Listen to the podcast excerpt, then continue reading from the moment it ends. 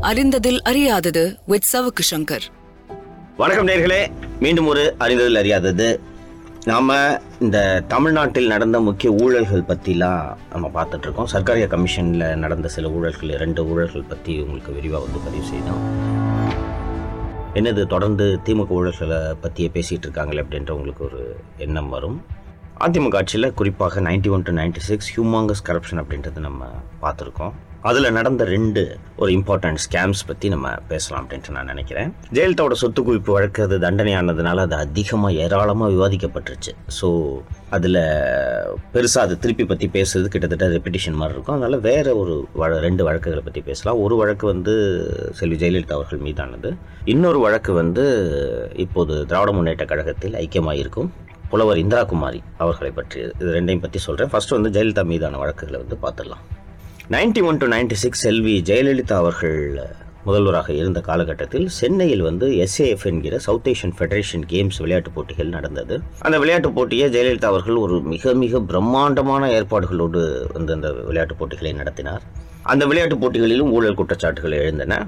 அந்த ஊழல் குற்றச்சாட்டுகளில் ஒரு வழக்கு பற்றி தான் நம்ம இன்றைக்கி பார்க்க போகிறோம் அதில் இந்த சாஃப்ட் கேம்ஸ் வில்லேஜ் என்றவுடன் உங்களுக்கு நினைவுக்கு வருவது நான் உங்களுக்கு பல பேருக்கு வந்து இந்த கோயம்பேடு பஸ் ஸ்டாண்ட் இருக்கு இல்லைங்களா சிஎம்பிடின்னு சொல்கிறாங்களே அந்த பஸ் ஸ்டாண்டுக்கு முன்னாடி அங்கேருந்து வடப்பள்ளிலேருந்து வரும்போது பார்த்தீங்கன்னா அந்த பஸ் ஸ்டாண்டுக்கு முன்னாடி சாஃப்ட் கேம்ஸ் வில்லேஜ்னு ஒன்று இருக்கும். இப்போது வந்து அதில் ஐஏஎஸ் அதிகாரிகள் ஐபிஎஸ் அதிகாரிகளும் குடியிருக்கிறார்கள்.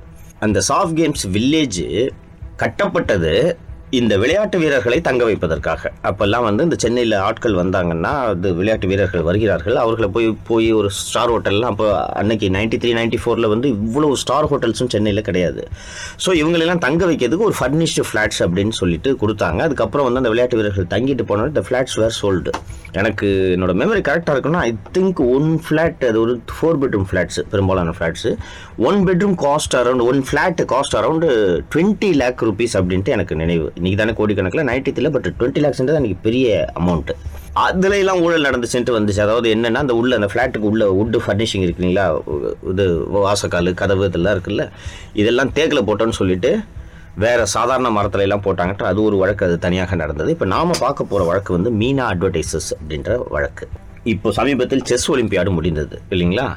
இப்போ இந்த செஸ் ஒலிம்பியாடு நடந்தது நீங்கள் எல்லாரும் பார்த்துருப்பீங்க இந்த முதல்வர் வந்து அந்த நேப்பியர் பாலத்துக்கு பக்கத்தில் ஒயிட் அண்ட் பிளாக்ல கட்டம் போட்ட இடத்துல முதல்வர் ஒரு சஃபாரிலாம் போட்டுட்டு நடந்து வருவார் அதை பார்த்துருப்பீங்க. திரைப்பட நடிகை திருமதி நயன்தாரா அவர்களின் கணவர் திரு விக்னேஷ் சிவன் அவர்களுக்கு அந்த கான்ட்ராக்ட் வழங்கப்பட்டது அப்படின்ற குற்றச்சாட்டுகள் எல்லாம் வெளிவந்ததை நீங்கள் பார்த்துருப்பீங்க. இதே போல தான் அப்போதும் அந்த nineteen ninety one ninety six ரூலில் வந்து செல்வி ஜெயலலிதா அவர்கள் வந்து அவர்கள் மீதான ஊழல் குற்றச்சாட்டு எழுந்தது. என்ன ஊழல் குற்றச்சாட்டுன்னு கேட்டிங்கன்னா இந்த சாஃப் கேம்ஸ் வில்லேஜ் தொடர்பான விளம்பரங்களை வழங்கியதில் ஊழல் என்ற குற்றச்சாட்டு எழுந்தது. என்ன பண்ணுறாங்க அப்படின்னு கேட்டிங்கன்னா இந்த சாஃப் கேம்ஸ் வில்லேஜோட என்டையர் அட்வர்டைசிங் பேக்கேஜ் இருக்குல்ல இதை வந்து ஒரு ஏஜென்சிக்கு கொடுத்துட்றாங்க. அந்த ஏஜென்சியோட பேர் வந்து மீனா அட்வர்டைசர்ஸ் இந்த மீனா அட்வர்டைசஸ் என்ற விளைய விளம்பர நிறுவனத்தை நடத்தி வந்தவர் தோட்டக்கலை கிருஷ்ணமூர்த்தி என்ற அதிமுக பிரமுகர். இப்போ இந்த இருக்க அக்ரி கிருஷ்ணமூர்த்தி வேறு நான் சொல்றது தோட்டக்கலை கிருஷ்ணமூர்த்தி அவருடைய பேர் அவர் தான் அதில் வந்து கிங் பின்னாக இருந்தார். அதில் வந்து எஃப்ஐஆர் பதிவு செய்யப்பட்டது. அந்த எஃப்ஐஆரில் முதல் குற்றவாளி செல்வி ஜெயலலிதா இரண்டாவது குற்றவாளி தோட்டக்கலை கிருஷ்ணமூர்த்தி அதில் வந்து எல் என் விஜயராகவன் முந்தைய தலைமை அப்போதைய தலைமைச் செயலாளர் திரு Haribhaskar JD ஆச்சாரியலு and Thiru R K Sharma IAS Dhyaneswaran IAS போன்ற பல ஐஏஎஸ் அதிகாரிகள் அதில் குற்றவாளிகளாக சேர்க்கப்பட்டனர். இந்த ஐஏஎஸ் அதிகாரிகள் குற்றவாளிகளாக சேர்க்கப்பட்டது மட்டுமல்ல இந்த ஐஏஎஸ் அதிகாரிகள் சம்பந்தப்பட்ட ஐஏஎஸ் அதிகாரிகளில் பெரும்பாலானோர் பார்ப்பனர்களாக இருந்த காரணத்தினால் டெல்லியில் இருந்த பார்ப்பன லாபி இந்த வழக்கையே வந்து நீர்த்து போக செய்தது. அதை பற்றி விரிவாக சொல்கிறேன் ஃபர்ஸ்ட் இந்த வழக்கு என்னன்றதை பார்த்துலாம் so Tamil Nadu government gives the entire advertising and marketing package of the soft games village to தோட்டக்கலை கிருஷ்ணமூர்த்தி. அவரோட மீனா அட்வர்டைசர்ஸ் நிறுவனத்துக்கு வழங்கிட்டாங்க. அந்த மீனா அட்வர்டைசஸ் நிறுவனத்துக்கு அந்த என்டையர் பேக்கேஜ் வந்து எவ்வளோ ரூபாய்க்கு வழங்குறாங்கன்னா மூணு கோடி ரூபாய்க்கு கொடுக்குறாங்க. இந்த தோட்டக்கலை கிருஷ்ணமூர்த்தி என்ன பண்ணணும்னா மூணு கோடி ரூபாய் அரசாங்கத்துக்கு செலுத்திட்டு அதுக்கு மேலே எவ்வளோ வந்துச்சுனாலும் அவருக்கு அது லாபம். ஃபார் எக்ஸாம்பிள் இப்போ இந்த நேரு ஸ்டேடியம்லாம் அந்த சமயத்தில் கட்டப்பட்டது என்று தான் நினைவு எனக்கு. நேரு ஸ்டேடியம் போல பல்வேறு ஸ்டேடியத்தில் மேட்சஸ் நடக்கும்ல. இந்த சாஃப்ட் கேம்ஸ் தொடர்பான மேட்சஸ் நடக்கும். இங்கே எழும்பூரில் இருக்க சென்னை மேயர் ராதாகிருஷ்ணன் ஸ்டேடியத்தில் எல்லாம் மேட்சஸ் நடக்கும். அப்போ அந்த ஸ்டேடியம்ஸில் வந்து பேனர்லாம் கட்டியிருப்பாங்க. நீங்கள் பார்த்துருக்கீங்களா? அந்த பேனர்ஸ் எல்லாம் ஒரு பேனர் இந்த சைஸ் பேனர் கட்டுறதுக்கு இவ்வளோ சார்ஜ்ன்ட்டு வாங்குவாங்க இல்லை இந்த பணத்தெல்லாம் மீன் அட்வர்டைசர்ஸ் வாங்கிக்கலாம். அதே போல் TV slots radio slots newspaper ஸ்லாட்ஸ்னு entire advertisements of soft games village will go to this மீனாட்டோடிசஸ் group இவர் மூணு கோடி ரூபாய் அரசாங்கத்துக்கு செலுத்திட்டு மேலே மூன்றரை லட்ச ரூபாய் இப்போ மூன்றரை கோடி ரூபாய்க்கு ஒரு வியாபாரம் நடக்குதுன்னு வச்சுக்கோங்களேன் அந்த ஐம்பது லட்ச ரூபாய் அவருக்கு லாபம். இது நடக்குது கொடுத்துட்டாங்க இல்லை இது கேம்ஸ் முடிஞ்சு போச்சு. கேம்ஸ்லாம் முடிஞ்ச உடனே இவர் என்ன பண்ணுறாரு திரு தோட்டக்கலை கிருஷ்ணமூர்த்தி எனக்கு இந்த இவ்வளோ ரூபாய்க்கு கான்ட்ராக்ட் எடுத்து எனக்கு நஷ்டம். அரசாங்கம் எனக்கு வந்து இந்த மூணு கோடி ரூபாயில் ரெண்டு கோடி ரூபாயை தள்ளுபடி பண்ணணும். ஒரு கோடி ரூபாயை நான் வந்து அரசாங்கத்துக்கு செலுத்தினேன் அப்படின்னு சொல்லிட்டு சொல்கிறாரு இவருக்கு மூணு கோடி ரூபாயை வந்துச்சு. இவர் சொல்வது போல் நஷ்டம்லாம் ஆகலை அப்படின்றது தான் இந்த வழக்கு. ஸோ இந்த வழக்கில் வந்து ஜெயலலிதா லஞ்சம் வாங்கிக்கிட்டு தான் இந்த சலுகையை வந்து தோட்டக்கலை கிருஷ்ணமூர்த்திக்கு ரெண்டு கோடி ரூபாய் வேவ் பண்ணியிருக்காங்கன்றதை நிரூபிக்க வேண்டியதான் ஏஜென்சியோட வேலை. இதுக்கு முன்னாடி இது என்ன நடக்குது அப்படின்ட்டு பார்த்தீங்கன்னா செல்வி ஜெயலலிதா இதுக்கு கொடுத்துட்றாங்க. இந்த அமௌண்ட்டை வெய்வ் பண்ணிடுறாங்க. அண்டு uh, இந்த இந்த இந்த விளம்பரங்கள் எவ்வளோ ஆக்சுவலி இவர் சம்பாதிச்சார் அப்படின்றதெல்லாம் நம்ம வந்து கணக்கு எடுத்தால் தான் இந்த கேஸை ப்ரூவ் பண்ண முடியும். இல்லைங்களா? ஸோ இதற்காகத்தான் வந்து லஞ்ச ஒழிப்புத்துறையில் இந்த வழக்கு வந்து ஒதுக்கப்படுகிறது. அப்போது பின்னாளில் கூடுதல் டிஜிபியாக ஐபிஎஸ் ஐபிஎஸ் பதவி பெற்று கூடுதல் டிஜிபியாக ஓய்வு பெற்ற திரு அருணாச்சலம் என்ற அதிகாரி தான். அப்போது குரூப் ஒன் ஆஃபீஸராக அடிஷனல் எஸ்பியாக இருக்கிறார். ஸோ எஃப்ஐஆர் ரெஜிஸ்டர்டு இந்த வழக்கிலும் ஜெயலலிதா வந்து கைது செய்யப்பட்டார். லஞ்ச ஒழிப்புத்துறையில் கைது செய்யப்பட்டார். சென்னை சென்ட்ரல் ஜெயிலில் வந்து ஜெயலலிதா இருக்கும்போது இந்த அருணாச்சலம் வந்து போய் அவரை விசாரித்து விட்டு வந்திருக்கிறார். எஃப்ஐஆர் ரெஜிஸ்டர் பண்ணிச்சு பண்ணி முடிச்சாச்சு. ஸோ இப்போ இந்த வழக்கு வந்து என்னென்னா இவங்க இந்த ரெண்டு கோடி ரூபாய் வேவ் பண்ணிடுறாங்க. அவர் ஒரு கோடி ரூபாயை மட்டும் செலுத்தினா போதும் அப்படின்ற மாதிரி ஆயிடுது. ஜெயலலிதா லஞ்சம் வாங்கிக்கிட்டு தான் இந்த ரெண்டு கோடி ரூபாய் வேவ் பண்ணியிருக்காங்கன்றது தான் கேஸு இதை இப்போ எப்படி பில்டு பண்ணுவீங்க இந்த கேஸை ஓகேங்களா ஃபஸ்ட்டு இந்த தோட்டக்கலை கிருஷ்ணமூர்த்தியை வந்து கைது செய்யப்படுகிறார். தொண்ணூற்றி ஆறில் அரௌண்டு ஜூலை ஆகஸ்ட் ஆர் செப்டம்பரில் வந்து ஒரு தோட்டக்கலை கிருஷ்ணமூர்த்தி கைது செய்யப்படுகிறார். சோதனைகள் நடத்தப்படுகின்றன. அப்புறம் அவர் ஆஃபீஸில் நடத்த சோதனைகளில் வவுச்சர்ஸ் வவுச்சர்ஸ் எல்லாத்தையும் எடுத்துகிட்டு வந்துடுறாங்க. ஒரு ஃபார்ச்சுனேட்லி என்ன வந்து அந்த புலனாய்வு அதிகாரி இருக்கார் இல்லையா? திரு அருணாச்சலம் கூடுதல் எஸ்பியாக இருந்தார்னு சொன்னால அவர் கூட என்ன அட்டாச் பண்ணிட்டாங்க? எனக்கும் அவருக்கும் இந்த ரிப்போர்ட்டை ரெடி பண்ணுறது தான் வேலை. இப்போ இருக்கிற மாதிரி ஒரு சோம்பேறித்தனமாலாம் லஞ்ச ஒழிப்புத்துறை அப்போது இருக்காது. பரபர பரபரவென்று இருபத்தி நாலு மணி நேரமும் வேலை செய்து கொண்டிருக்கும். லஞ்ச ஒழிப்புத்துறையின் இயக்குனராக அப்போது இருந்தவர் பின்னாளில் சிபிஐ இயக்குநராகி ஓய்வு பெற்ற திரு ஆர் கே ராகவன் அவர்கள் அப்போது லஞ்ச ஒழிப்புத்துறையாக இயக்குனராக இருக்கிறார். கலைஞர் கருணாநிதி சிஎம் ஸோ நாங்கள் என்ன பண்ணுறோம் இந்த வவுச்சர்ஸ் கிவுச்சர்ஸ் எல்லாத்தையும் வாங்கி டோட்டலாக எல்லாத்தையும் அக்கௌண்ட் ஃபார் அக்கௌண்ட் பண்ணி பார்த்ததில் இந்த தோட்டக்கலை கிருஷ்ணமூர்த்தியோட இந்த மீனா நிறுவனத்துக்கு இந்த சாஃப்ட் கேம்ஸ் வில்லேஜில் கிடைத்த தொகை மூணு கோடியே பத்து லட்சம் ரூபா. ஸோ மூணு கோடியே பத்து லட்ச ரூபா அவருக்கு வருமானம் வந்திருக்குது. எனக்கு வருமானமே வரலன்ட்டு ரெண்டு கோடியை வேவு பண்ணுங்கன்னு கேட்டாங்கன்னா இவருக்கு எவ்வளோ லாபம்ன்றதுன்னு யோசிச்சு பார்க்கணும். இன்னைக்கு இந்த மூணு கோடி ரூபாய் ஒன்றுமே இல்லாத தொகையாக தெரியலாம். இதற்காக தான் அந்த சாஃப்ட் கேம்ஸ் வில்லேஜோட ஃபோர் பெட்ரூம் ஃப்ளாட் எவ்வளோ விலைன்றதை நான் சொன்னேன். சாஃப்ட் வில்லேஜில் இன்றைக்கி அந்த இடம் எவ்வளோ பெரிய முக்கியமான இடம்? கோயம்பேடுன்ட்டு உங்களுக்கு தெரியும். அன்னைக்கு கோயம்பேடு டெர்மினஸ் இல்லைன்னா கூட அது ஒரு முக்கியமான சென்டராக தான் இருந்துச்சு. அந்த இடத்துல ஃபோர் பெட்ரூம் ஃப்ளாட்டு வெறும் இருபது லட்ச ரூபா அப்படின்னா இந்த மூணு கோடி ரூபாய்க்கு அன்றைய வேல்யூவை நீங்கள் கணக்கு போடணும். இன்றைக்கி இது சிறிய தொகையாக இருக்கும். ஸோ இதெல்லாம் கணக்கு போட்டு மூணு கோடியே அண்ட் ஆர்டு மூணு கோடி இருபது லட்சமோ என்னமோ வந்து திரு மீனா அட்வர்டைசர்ஸ்க்கு இந்த பணம் கிடைச்சது அப்படின்றத ப்ரூவ் பண்ணிட்டோம். இது ஓகே இது ஒரு போர்ஷன் இவருக்கு மூணு கோடி வந்திருக்கு. போய் சொல்லி ரெண்டு கோடி ரூபாயை வெய்வர் வந்து இவர் வாங்கிட்டாரு அப்படின்ட்டு வச்சாலும் இப்போது ஜெயலலிதாவை இதில் எப்படி லிங்க் பண்ணுறது இவர் மேலே அதிகபட்சம் ஏமாத்திட்டான்னு சொல்லிட்டு சீட்டிங் கேஸ் வேணால் தோட்டக்கலை கிருஷ்ணமூர்த்தி மேலே போடலாம். ஆனால் அரசாங்கத்தோட டார்கெட் ஜெயலலிதா. ஸோ ஜெயலலிதாவை எப்படி இதில் ஃபிக்ஸ் பண்ணுறது அப்படின்னு சொல்லிட்டு பார்க்கும்போது தான் ஒரு எவிடன்ஸ் எங்ககிட்ட என்ன கிடைக்குதுன்னா இந்த தோட்டக்கலை Krishnamurthy ninety one to ninety சிக்ஸில் ninety one elections probably ninety one எலெக்ஷனுக்காக அதிமுகவுக்காக ஒரு பிரச்சார படத்தை தயாரித்து கொடுத்திருக்கிறார். அதாவது புரட்சி தலைவி ஜெயலலிதா அவங்க ரெட்டாலிக்கு ஓட்டு போடுங்க அப்படி இப்படின்ட்டு ஒரு ஒரு டென் டு ஃபிஃப்டீன் மினிட்ஸ் ஓடக்கூடிய ஒரு பிரச்சார படத்தை தயாரித்திருக்கிறார். அந்த படத்துக்கு அந்த படத்துக்கு வந்து ஃப்ரீயாக பண்ணி கொடுத்துருக்கிறார். சரிங்களா?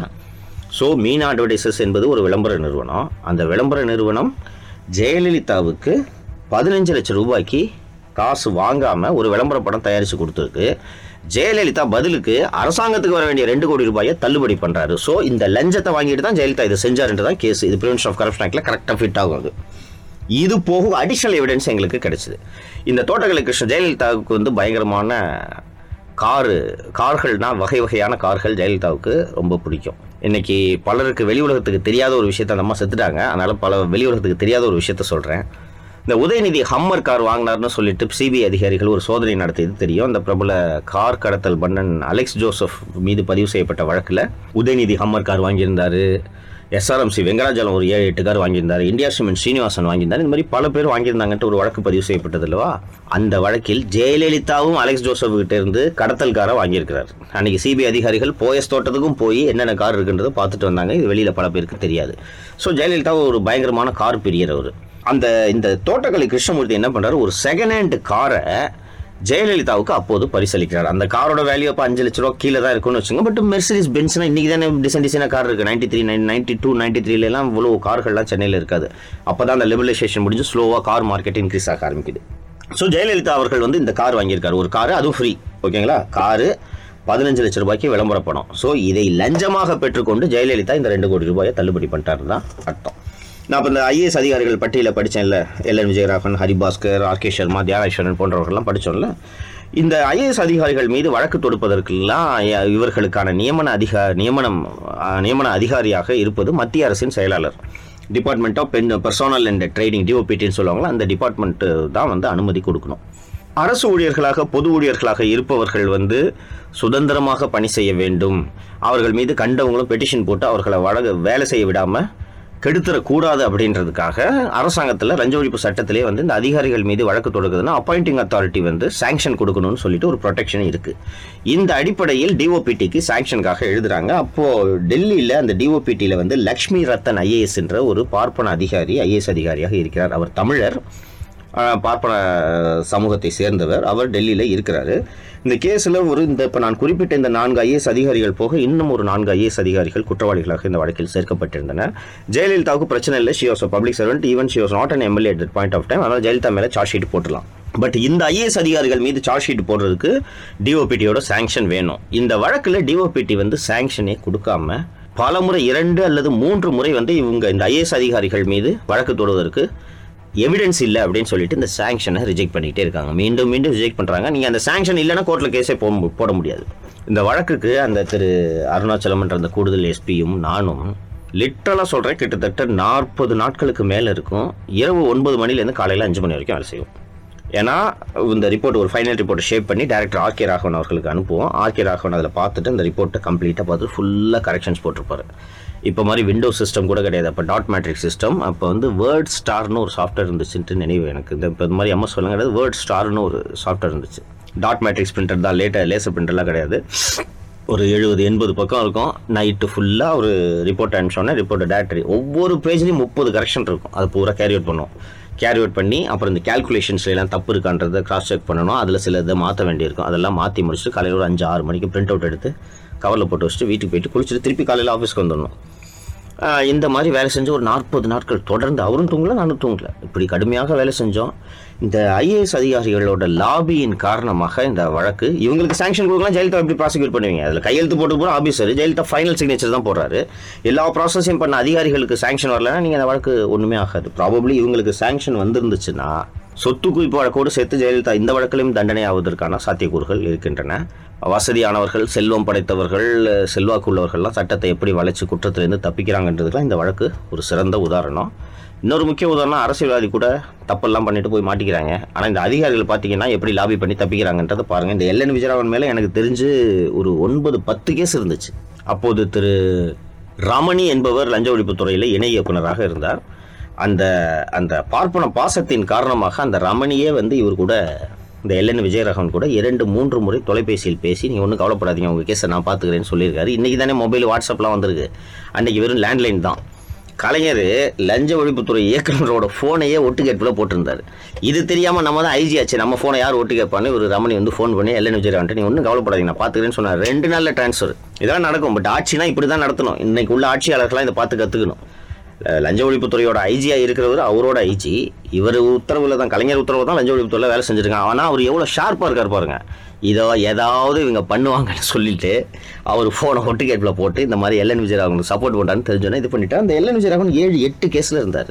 பயங்கர கரப்ட் ஆனால் ஒரு கேஸில் கூட எல்என் விஜயராகவனை தண்டனைக்கு உள்ளாக்கவே முடியல. எட்டு வழக்கும் தள்ளுபடியாச்சு.